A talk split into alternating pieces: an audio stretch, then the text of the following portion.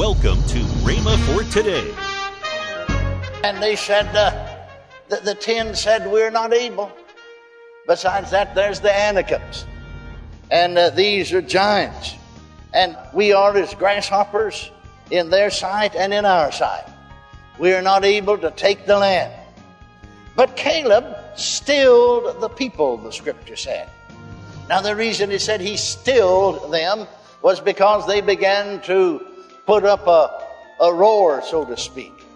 And so he got them quiet. In other words, he said he stilled them, it means he quietened them down. And he said, Let's go up at once and possess the land. For we're well able, hallelujah, to overcome it or take it. Welcome to Rhema for Today with Kenneth and Lynette Hagin. This month we went into the archives and chose Kenneth E. Hagin's series, How to Possess the Land. This will be a great month of teaching. Also, later in today's program, I'll tell you about this month's special radio offer. Right now, here's Kenneth E. Hagin with today's message. If you have your Bibles, you could open them first of all to the 10th chapter of 1 Corinthians. The 10th chapter of 1 Corinthians. We're going to read more than one portion of Scripture, so you follow along with us. We'll start reading with the very first verse of the 10th chapter of 1 Corinthians. Moreover, brethren, I would not that ye should be ignorant how that our fathers were under the cloud and all passed through the sea and were all baptized unto Moses in the cloud and in the sea and did all eat the same spiritual meat and did all drink the same spiritual drink for they drink of that spiritual rock that followed them and that rock was Christ. But with many of them, God was not well pleased, for they were overthrown in the wilderness. Now, these things were our ensamples, our examples, to the intent we should not lust after evil things as they also lusted. Neither be ye idolaters, as were some of them. As it is written, Thy people sat down to eat and drink and rose up to play. Neither let us commit fornication as some of them committed and fell in one day three and twenty thousand. Neither let us tempt Christ as some of them also tempted and were destroyed of serpents. Neither murmur ye as some of them also murmured and were destroyed of the destroyer. Now all of these things happened unto them for ensamples or examples, and they are written for our admonition upon whom the ends of the world are come. Now then I want you to turn back with me to Deuteronomy. Deuteronomy, please, the 11th chapter. And uh, we're going to start reading with the 10th verse. I'm going to read several verses, so you follow me.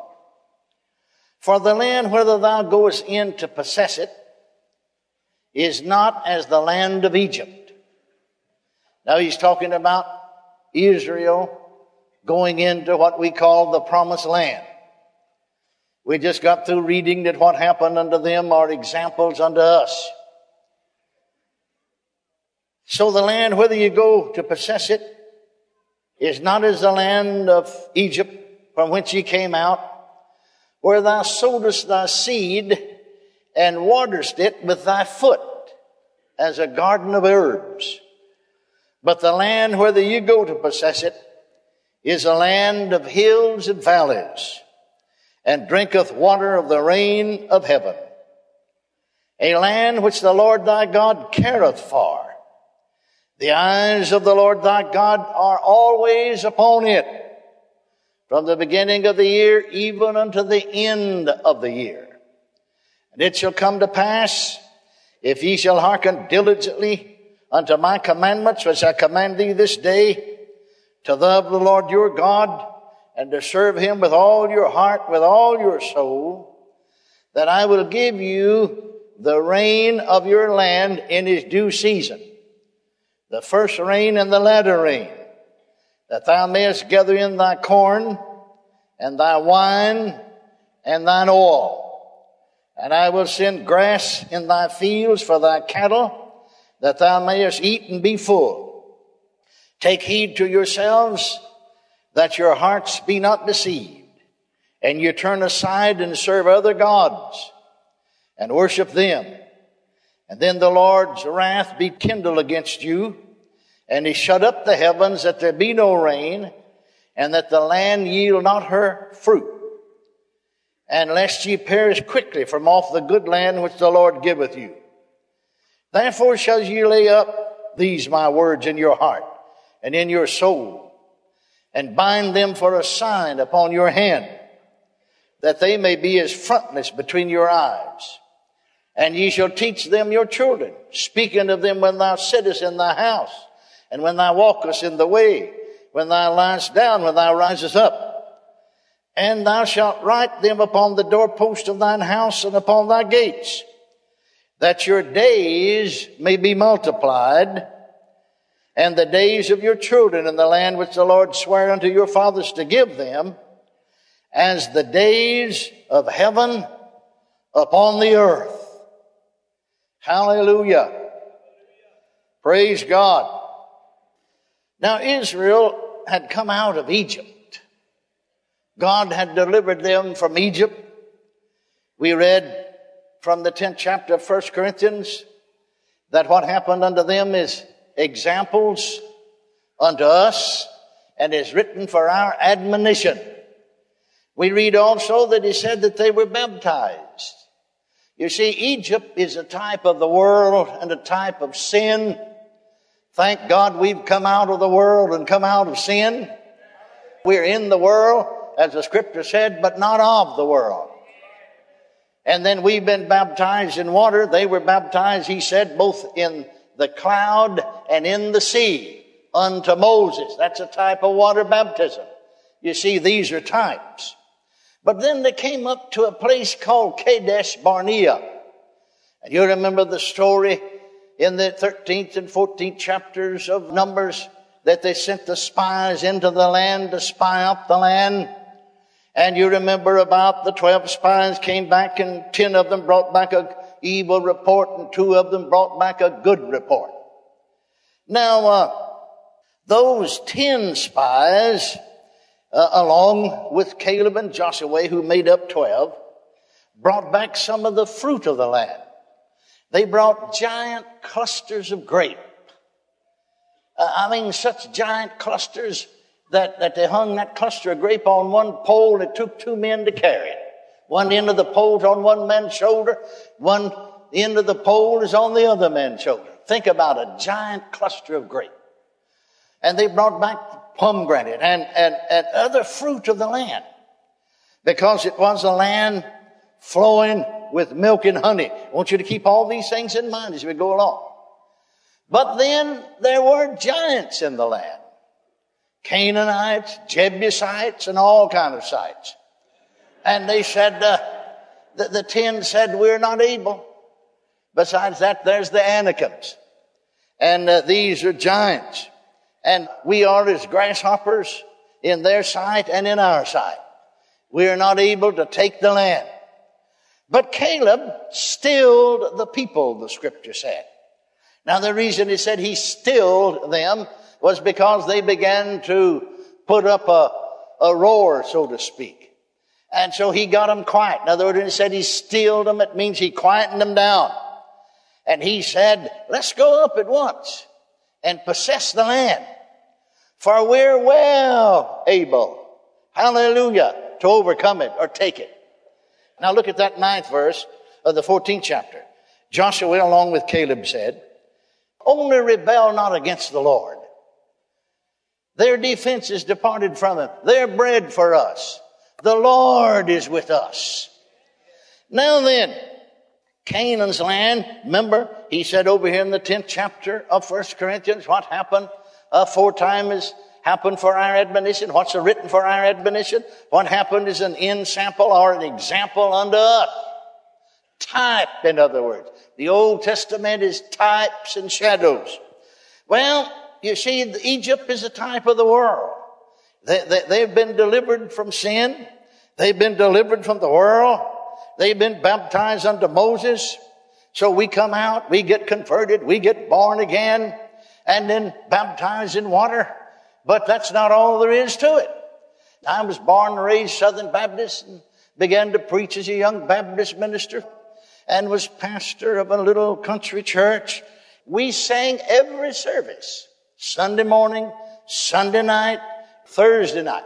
We never came to church one single time without singing on Jordan's stormy banks I stand and cast a wistful eye to Canaan's fair and happy land where my possessions lie.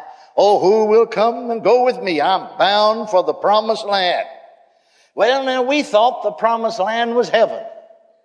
And we're trying to get everybody to go with us that we possibly can.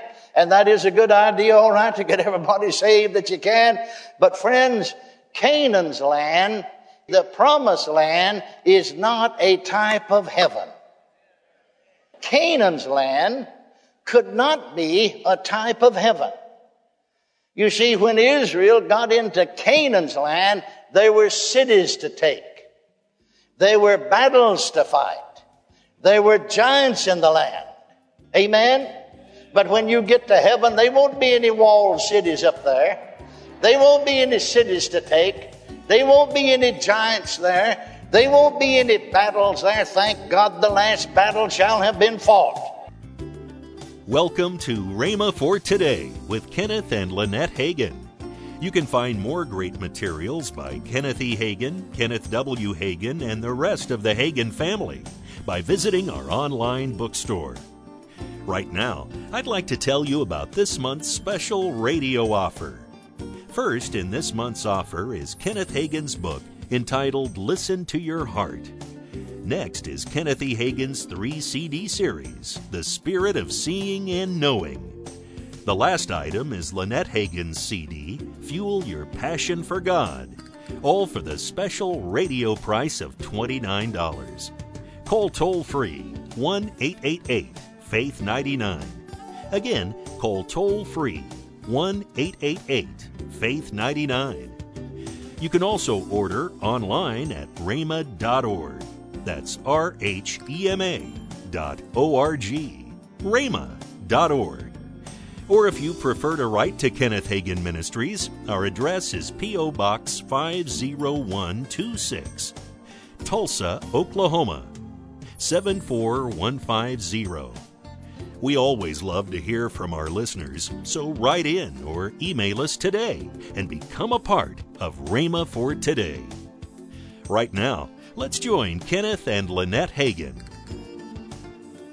Winter Bible Seminar Winter and Homecoming. Bible Seminar. I am so excited about Yes. it. February the 20th through the 25th.